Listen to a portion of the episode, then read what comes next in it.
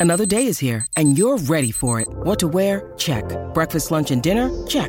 Planning for what's next and how to save for it? That's where Bank of America can help.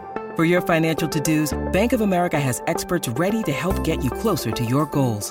Get started at one of our local financial centers or 24-7 in our mobile banking app. Find a location near you at bankofamerica.com slash talk to us. What would you like the power to do? Mobile banking requires downloading the app and is only available for select devices. Message and data rates may apply. Bank of America and a member FDIC. At Evernorth Health Services, we believe costs shouldn't get in the way of life-changing care. And we're doing everything in our power to make it possible. Behavioral health solutions that also keep your projections at their best? It's possible. Pharmacy benefits that benefit your bottom line? It's possible. Complex specialty care that cares about your ROI? It's possible. Because we're already doing it. All while saving businesses billions. That's Wonder made possible. Learn more at evernorth.com/wonder. You're listening to Intelligence Squared Business Weekly. This week, we're looking at the publishing industry with Zillah Byng-Thorne, CEO of Future. Our host today is Jeremy Leslie, creative director of the site design consultancy and shop covering all things magazines, Mag Culture. He's also the mind behind the annual Mag Culture live conferences in London and New York. Here's Jeremy with more. Producing a successful magazine involves a whole array of talent and skills. From the editors, writers, art directors, and photographers who create the pages, to the sales team bringing in ad revenue and opening up new distribution channels.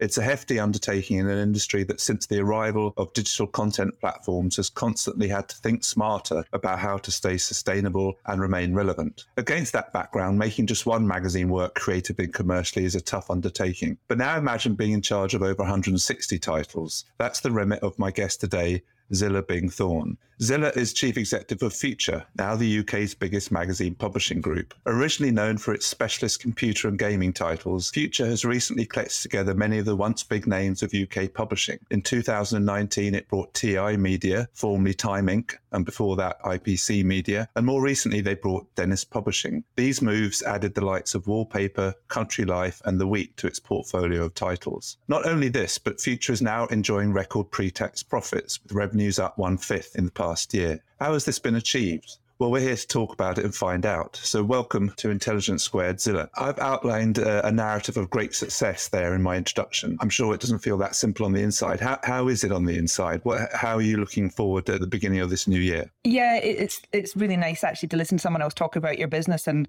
and be reminded of, of the journey we've been on. I was speaking to someone recently and saying that, you know, as you start 2022, I've got much more clarity about what I think the next 12 to 18 months hold than what I think the next 12 days holds. You know, I think the continuing kind of near term uncertainty that we face in, our, in all of our markets creates running a business a bit more of a challenge in the short term. But longer term, you know, continuing the success that we've seen over the last, you know, five plus years in terms of bringing great content to audiences around the world is what we're looking to do. So we're pretty excited about, excuse the pun, what the future holds for future. But we're very much focused on where we want to get to in the next couple of years as opposed to, you know, what we're doing for next week. So a positive state of mind. Very much so. I'd like to set that part of the story to one side and look at your background and where you came from because you're not from a publishing background. So I'm interested to sort of discover a little bit more about what your relationship and interest in magazines has been over the years before you joined Future. Yeah, it's, it's really funny because I, I, I, don't think of myself as a media person at all, despite running what is now the UK's biggest media business in terms of uh, content creation. But just as you said that, I was reminded that actually in my high school years, I actually ran the school newspaper. Uh-huh. Uh, so maybe, maybe it was in my DNA all, all along and I've come full circle. But in terms of magazines, I mean, I, I've always enjoyed the experience of leaning back and indulging in the written word. You know, I like to do sports, so Runner's World was always one that I used to love. It's not one that we own, which is regrettable, but nonetheless, it's one that I love. And then I've also always enjoyed the paper. You know, I'm a great believer in the newspaper. And my early mm-hmm. career was actually Waterstones, so the printed word and, and books. You know, was certainly there. So kind of the real belief in you know, if I go back 20 years ago, people would say, you know, there'll be no more hard copy books. It'll all be Kindles. And yet, I don't know about you, but I find myself with a Kindle and a hard copy and an Audible. So I feel like I'm spending three times as much on books now rather than is half as much. And I think magazines are the same. I think it's a real indulgent experience, but it's also an identification. It's tribal. It's you belong to a group and you identify with that. And I think that's why magazines continue to have a role today. I'll show my age here. Just 17, I think, was the magazine I used to read when I was at school. And that was very much uh, the magazine of the day that we used to read. And I, you can tell from the accent, I'm from Scotland. And one of the Sunday newspapers in Scotland used to have a magazine within that as well. That I used to used to enjoy that magazine part of the content um, most. And then having left school and sporting magazines were the ones that that I then kind of orientated more towards at that point. And then we own it now, but I, I, used to always enjoy Women at Home, which seems like an older demographic, but I, I don't know, something in my 30s mm-hmm. made that a magazine that I wanted to read. So there's definitely been some copy that I've really enjoyed. And I think the big issue has been a really interesting magazine and social enterprise. And it's actually really lovely now with one of the acquisitions we did last year that we are, you know, essentially the, the back office for the big issue and we do the advertising for them. So that's, that feels quite nice as well in terms of coming full circle from that perspective. Coming full circle to the now, what's your day to day relationship to the magazines and teams that make up your business? Do you get to spend much time with the people actually making the magazines? Yeah. So every magazine that we produce, I get a copy of sent to my house. So I think it's really important that if you're going to run a business, it's about content that you see the product and you, and you actually participate. And, and it's very easy with the move to online to not always look at the written copy as well. So one of the very first things I did was make sure that I get a copy every month of every magazine. I won't admit to reading them all because you just can't get through them all, but the ability to just browse through them and, and get a feel for or, or see, see what stories are, are, being picked up. I get a lot of contact from customers. As a, as a chief exec, you get a lot of feedback from customers. And so I always find that that keeps it very real in terms of, you know, your ability to respond back and see what customers are saying. But the way we run our business, we our magazines are integrated into the entire proposition so we don't run a magazine division and then a digital division, which I know other media publishers do. So we w- would run a a women's division or a gaming division. And so consequently, magazines are the magazine part of the business is around everything we do. In fact, I was just writing this morning an email about, you know, how are we going to distill best practice within the editorial teams. So I'm very much part of that that part of the business. When you first arrived at Future with obviously great experience on the business side of things, how did you define what an editor does and what a designer does and what the salesperson does? How did you learn? How did you dip yourself into it all? It's a great question. And I'm smiling, although uh, listeners can't see me smiling because uh, I did no idea what a publisher was. I couldn't even articulate it. I couldn't have told you what that was out loud. And so I, I did that classic, which was decided we wouldn't have any more publishers. We would we would call them managing directors instead. so there's a little bit of arrogance when I look back. um, but but maybe it was the right thing because it moved the business on in terms of not being you know hung up on the old way of working. I find myself increasingly kind of now thinking maybe we should have publishers back in the business because I understand more now exactly what that job involves. But in those early days, I spent a lot of time talking to staff. Um, the business wasn't that big in terms of the size of the organization. So we did lots of kind of lunch and learns and breakout sessions, just finding out about, you know, what do people do? What is their jobs? The business was pretty much going bust when I, when I joined. So it needed a, a complete you know, reinvention. And the only way to do that is to listen to what people who actually work in the business think and, and to understand better what they do. And that was, I think, part of one of our, our decisions to focus on the specialist content rather than focus on the distribution model, which I think is where a lot of publishers and, and media companies have gone wrong, which is they get very attached to the distribution model as opposed to the audience that they're trying to reach. And what we did instead was put the audience at the heart of the journey and then be quite agnostic about how that audience wants to consume the content, be that, you know, periodically online or through an email. Would you argue then, uh, from the point of view of coming at the business with little specific experience about this business, that was probably a benefit? Without any doubt, because I, I, I just didn't know what I didn't know. So I was able to unashamedly ask really stupid questions, but allow us to then kind of revisit some of the, you know, sacred cows and also look at things through a different lens. And then I think that the, the business was definitely a, a burning platform. And so people were like, well, actually, any idea is better than continuing as we are. So I had the support of, of the colleagues in terms of backing what we were trying to achieve because there was an absence of a strategy at that point in time. Does that make sense? As I said, I, am smiling uh, to myself about, with hindsight, probably I probably would maybe be a little bit less brash about some of the stuff I went around at the time. But you know, time was of the essence, and and you know, there was definitely a burning platform. But it does make me laugh that I had no idea what publisher was, and, and if I'm honest, I still have these days where I think, what exactly is an editor? you know, because I think again, there's so many different nuances to what an editor does, mm-hmm. depending on what that looks like. So I still find myself checking that I really understand what people do. From my point of view, coming from Mag Culture, we specialize and celebrate a whole range of really quite small uh, magazine publishing companies that sometimes aren't even a business. They're kind of a work of passion, of, of just commitment, of self publishing. For them, the whole point is their identity and their uniqueness and, and the, the, their, their speciality. Now, of course, that kind of setup uh, mirrors the kind of traditional route where, where every magazine has its star editor and, and they are the complete custodian of everything to do with that magazine in. It's not just that they're interested in women's in, uh, interest; they're interested in their very particular market and a very particular slice of that market. How do you balance the two when you when you're sort of trying to go, go for the expert and the niche and be very exact, but then at the same time put the, all those women's magazines into one group? How how do you balance that off? It's a really good question, and I think I think it's about it's about the balance. So and recognizing what is a need that you're trying to meet. So in order to be successful commercially and fundamentally, unless you have a benefactor, or most organizations need to have a commercial element to them. And I think, you know, when I joined Future, that was probably the thing that was missing. The content was was primary without recognizing the need to be commercial. In order to meet the commercial needs of the organization, you need to have scale. And so, but what we want to do is sell into endemic audiences. So we want to sell into gaming, we want to sell into the music. So you want to be within that industry known as the expert, but being able to reach everyone in gaming or everyone in women's. And so when you're talking to um, games ma- games publishers or you're talking to cosmetics manufacturers, you can reach the widest audience for them, but you can do it in a highly targeted way. So, so operating as specialist verticals, which is how we do, allows us to maximize that opportunity from a commercial perspective. And so we talk about uh, content first and brand second, but we want to be a market leader in every brand that we have. So it's, it's, it's a slight pivot because most media companies, as you say, started off from a brand first and content second approach. Whereas our view is it's our job as the specialist in that vertical to maximize the ability to reach that audience. So anyone who's interested in in women's fashion, we want to reach them whether you're 80 or 18, we don't mind. But we recognize the tone of voice is going to be different by different by different brand properties. And so it was a real kind of light bulb moment for us about three or four years ago. We're like, actually, we want to have more brands within these specialist areas rather than one big brand. And so the kind of the pivot had been previously, which was just be the biggest, was actually no. There's a real beauty in being the biggest, but also having the niche within each of those where you really talk to the expertise that lights up the passion of someone who's really enthusiastic around a particular type of cycling, for example, but also having a mainstream cycling site or mainstream cycling brand as well. And then from an external perspective, what we found that enabled us to do was to say to advertisers and partners, we've got the most specialist audience, but we've also got the biggest audience. And so that became a point of differentiation, differentiation for us. And then for colleagues, for the writers, um, we actually found that it created career paths. So some of the magazines were so specialist and so small, there was nowhere to go. Whereas if you create a, a wider community within the vertical, you know, you've you've got an original interest in, for example, um, metal hammer, you know, in, in heavy metal, but you maybe move on to a job within prog because you understand that part of the industry and you can make that progression so you can move across brands.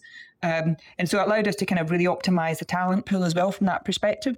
But I would say with some of the acquisitions we've done more recently, there would, there's still been a couple of, of the kind of more iconic traditional brands. So we recently bought The Week, that certainly falls into that brand. Country Life falls into that. Wallpaper falls into that style. And I would say it's been one of the things that we've had to really work hard at at Future, which is how do we make sure we um, properly respect those brands for, in terms of what they provide without losing what we're trying to achieve in the wider vertical strategy. And so we've had to kind of adapt some of how our ways of thinking in that regard as well clearly that's been a, a, key part of the strategy is to grow and, and grow all these groups into specialist areas and, and kind of own particular areas across across different markets. And you can measure that. I mean, you can measure that literally in, in, in this in the scale that you've grown to in terms of 160 titles, in terms of the success of the value of the company has, has seen a huge growth in the last few years. And, and those are easy uh, matrices to understand and relate to your background in, in, in, the broader business context. But it's the payoff between quality and quantity. You can measure quantity easily. How do you measure quality? I think that the, the beauty of media is it's an art and a science. You know, there's a piece about being creative, which I think is very hard to quantify. And when we talk to the editors about their strategy for each of their brands, we and we we do we're quite systemic about it. You know, we talk about how they allocate their time and and in classic magazines you'd have a flat plan and you'd lay out what you're going to put into it. It's not any different really online. Um, what we talk about is there's a portion of time which is just about the magic of the product. Where I don't want to know how they, how they spend their time. We don't want to monitor it. We don't want to track it. It's about this is the essence of your brand. So you, as a team, should just feel empowered to go and spend 15% or 20% of your time doing whatever you think is going to be interesting um, and help move your brand forward. And I think it's really important that when you are, you know, measuring the qualitative, me- the quantitative measures, that you do accept that some stuff just can't be measured, but you have to allow the space for the, the creative to take place. So that's a that's a key part for, of it for us. but it's also a thing around, you know, as, as I said, I was writing an email this morning to the editorial team around, you know, sharing best practice, having peer reviews, peers looking at content and saying this is a great piece of content or this approach was a fantastic approach to how we covered this piece of news or cover reviews. And, and that's a really important part of celebrating success because I think peer recognition goes a long way also within the creative industry. And so so we, we work hard to try and make sure we keep that alive within the business and within the group. Um, and so that that's a key measure there. The other thing and then obviously is customers. You know, the audience tells you if you if you're doing the right thing. And you know, we're very if we change the paper trim, for example, we quite quickly get feedback if it's if people think it's too too much. But and I remember my days when I used to work in manufacturing, people would say, "Oh, you're taking a Rolo out the Rolo stack," you know. So you know the customers know if you're if you're cutting quality too far, and so I think it's also important to listen to what the audience tell you.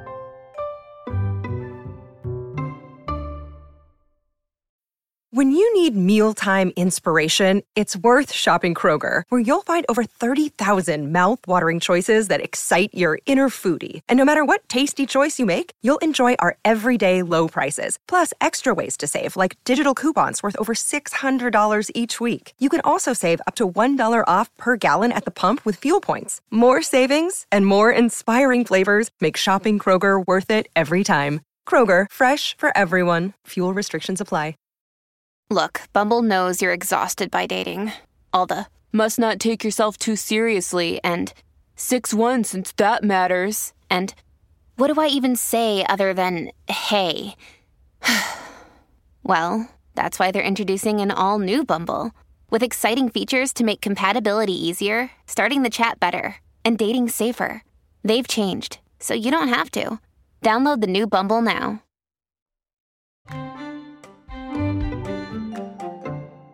Pick up on the idea of reducing quality, if you look across the magazine industry as a whole, one of the critiques I would make of the, of the last sort of 20, 30 years has been an almost kind of self destructive reduction in quality in an attempt to maintain the margin. Is that Would that be your view? I'm not sure if I go as extreme as that, but I, th- I think it's I think it's a challenge, and it comes back to the original position, which is you can't make something unless someone's prepared to pay for it, unless you have a benefactor.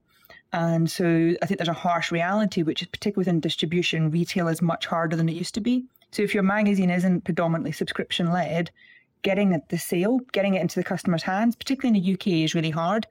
And therefore, if you have supermarkets cutting space and news agents going out of business, that supply chain is shrinking. And, and my belief where we started is, is I do think people want to read magazines. I think it's harder for them to get magazines. And therefore, that that's a key a key challenge in that market. I do think there was certainly a period where the view was you can just cut your way to profit. I don't ascribe to that at all. I think you've got to be recognised that we, you know, we've got to pass on some of the price increases to customers. But if the product's good enough, the customer should pay for it. Um, and I'd rather go down that route rather than have an inferior product um, masquerading as what it was before. As I was aligning to earlier, my earlier life in the chocolate industry, you know, when you started to put chocolate substitute into the product, you could taste the difference you know, and I think the magazines are exactly the same. You know, we we have to recognise that people are buying a product, and it's got to live up to that promise. But I do think the bigger issue is actually distribution. Do you have a, a simple figure in terms of the split between your print magazines uh, in, in terms of retail and, and subscription? We're about 50 50 at the moment.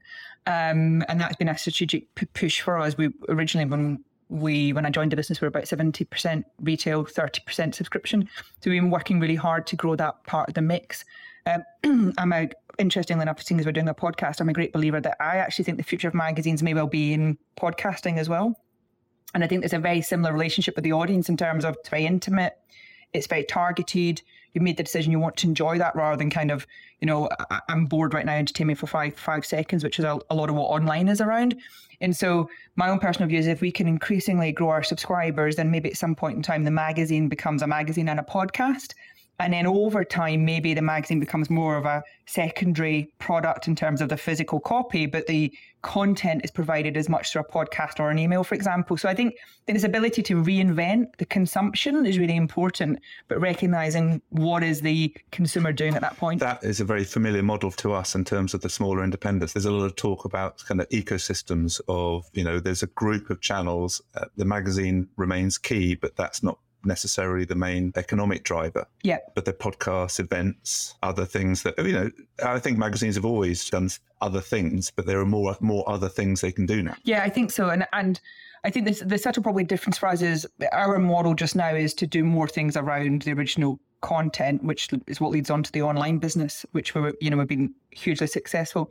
But actually, on this subscription, I I'm a great I'm a great believer that over the next five years, you won't necessarily know if you're subscribing to the magazine or the podcast. You'll subscribe to a community. You know, this is what I'm interested in. I want to be part of this, um, and I think the value exchange will probably change over time at depending on who you are. And as the retail environment continues to be as challenging as it is, I don't see the high street getting any easier for distribution.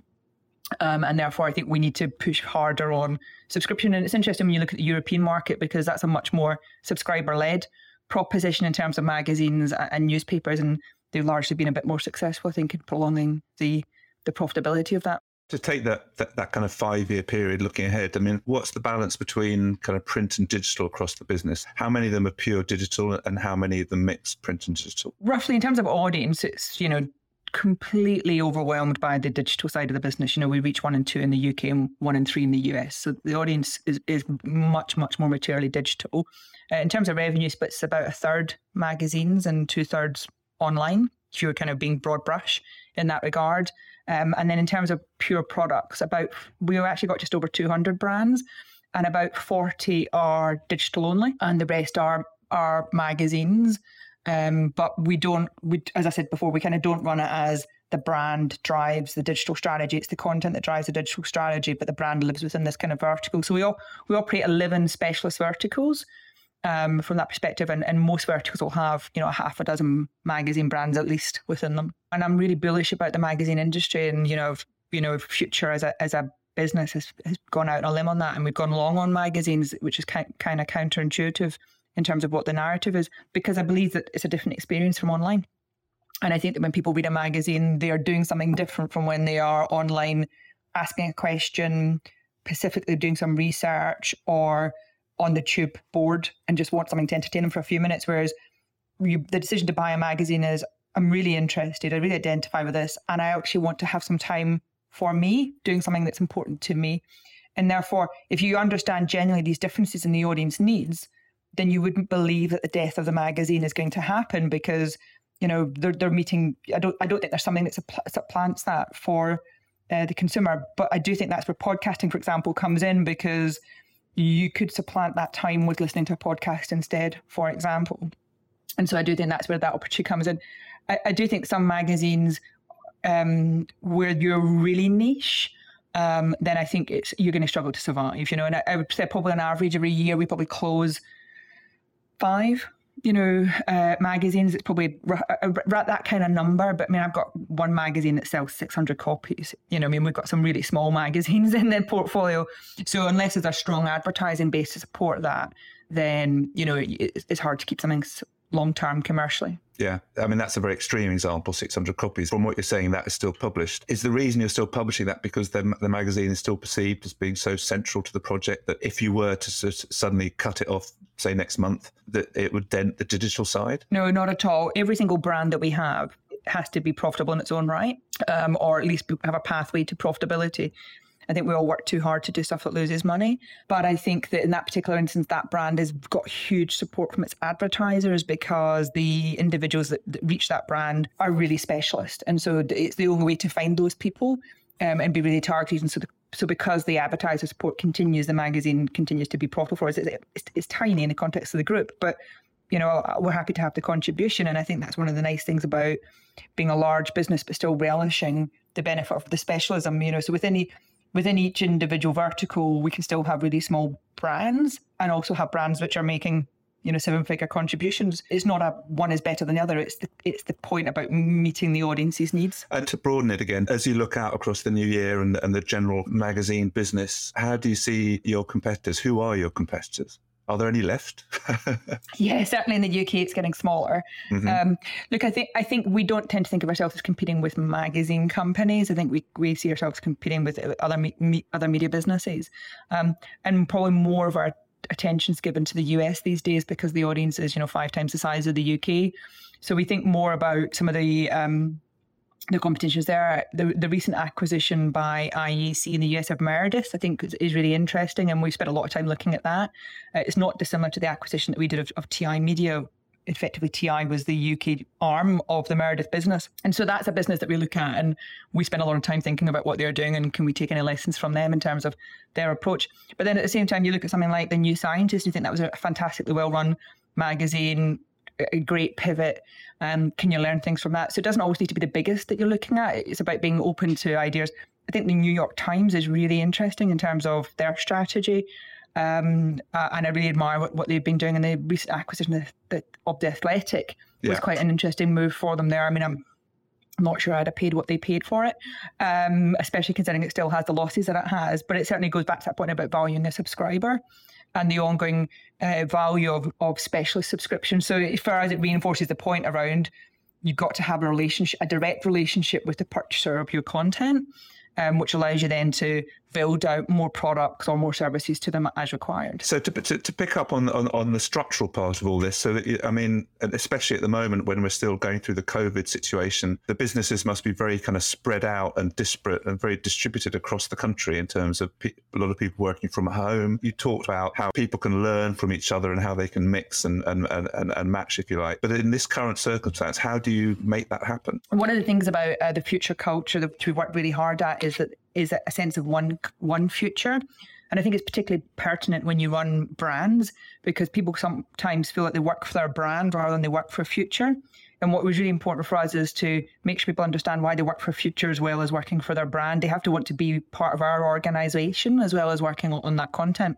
And so what that means is we integrate fully. So we try to have a real eh, integrated model where, you know, we've got these verticals, um, it's a common technology platform. It's a common production team. It's common CMSs. So all the tools we use are the same, which also lets it easier for people to move around. But also we have a, a weekly snapshot where it's it's self curated. People put in content they want to talk about, but it lets everyone showcase their work to the entire organisation. So that's a really nice piece of thing to do. But it also lets you to talk about charity work you're doing or or anything like that.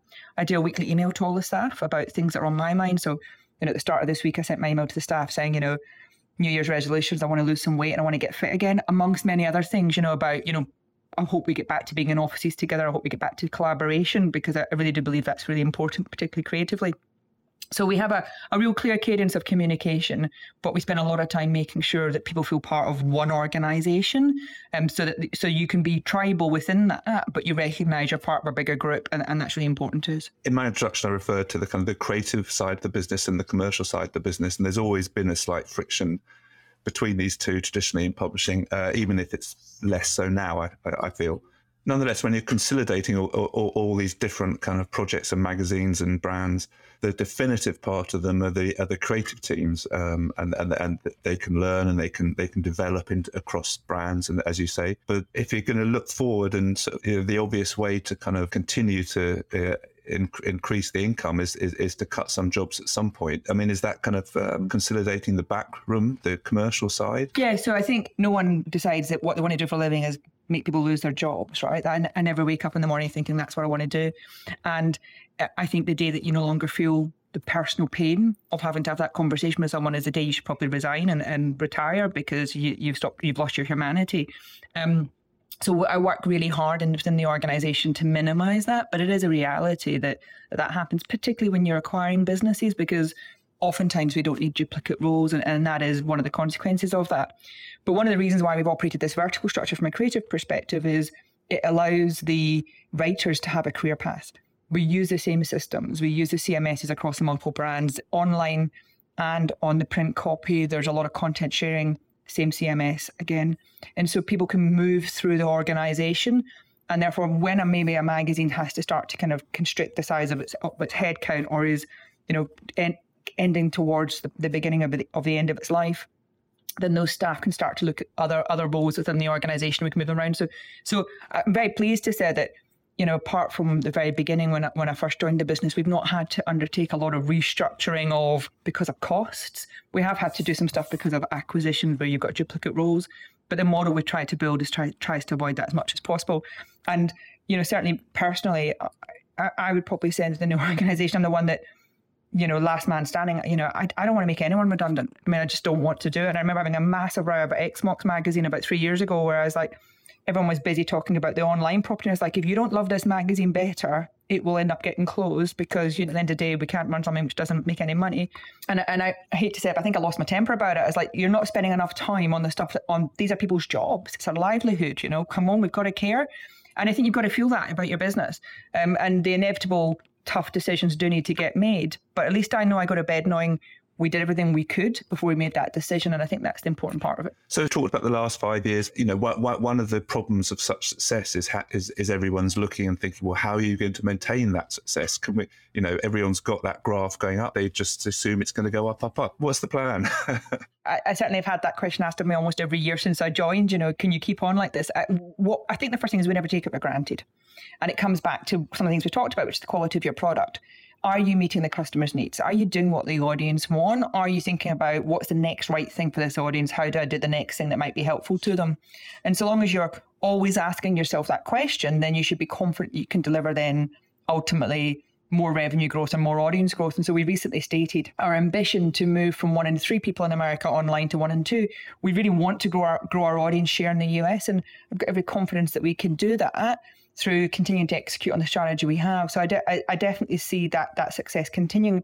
But I think one of the one of the benefits of being larger, and, and we're very privileged in this respect, is we suddenly get to start thinking about how we can make a contribution as well. You know, when you're very small, sometimes it's just about survival. And what I said to the organization is the more successful we are, the more we have the freedom to choose what we want to do. And that is such a privilege.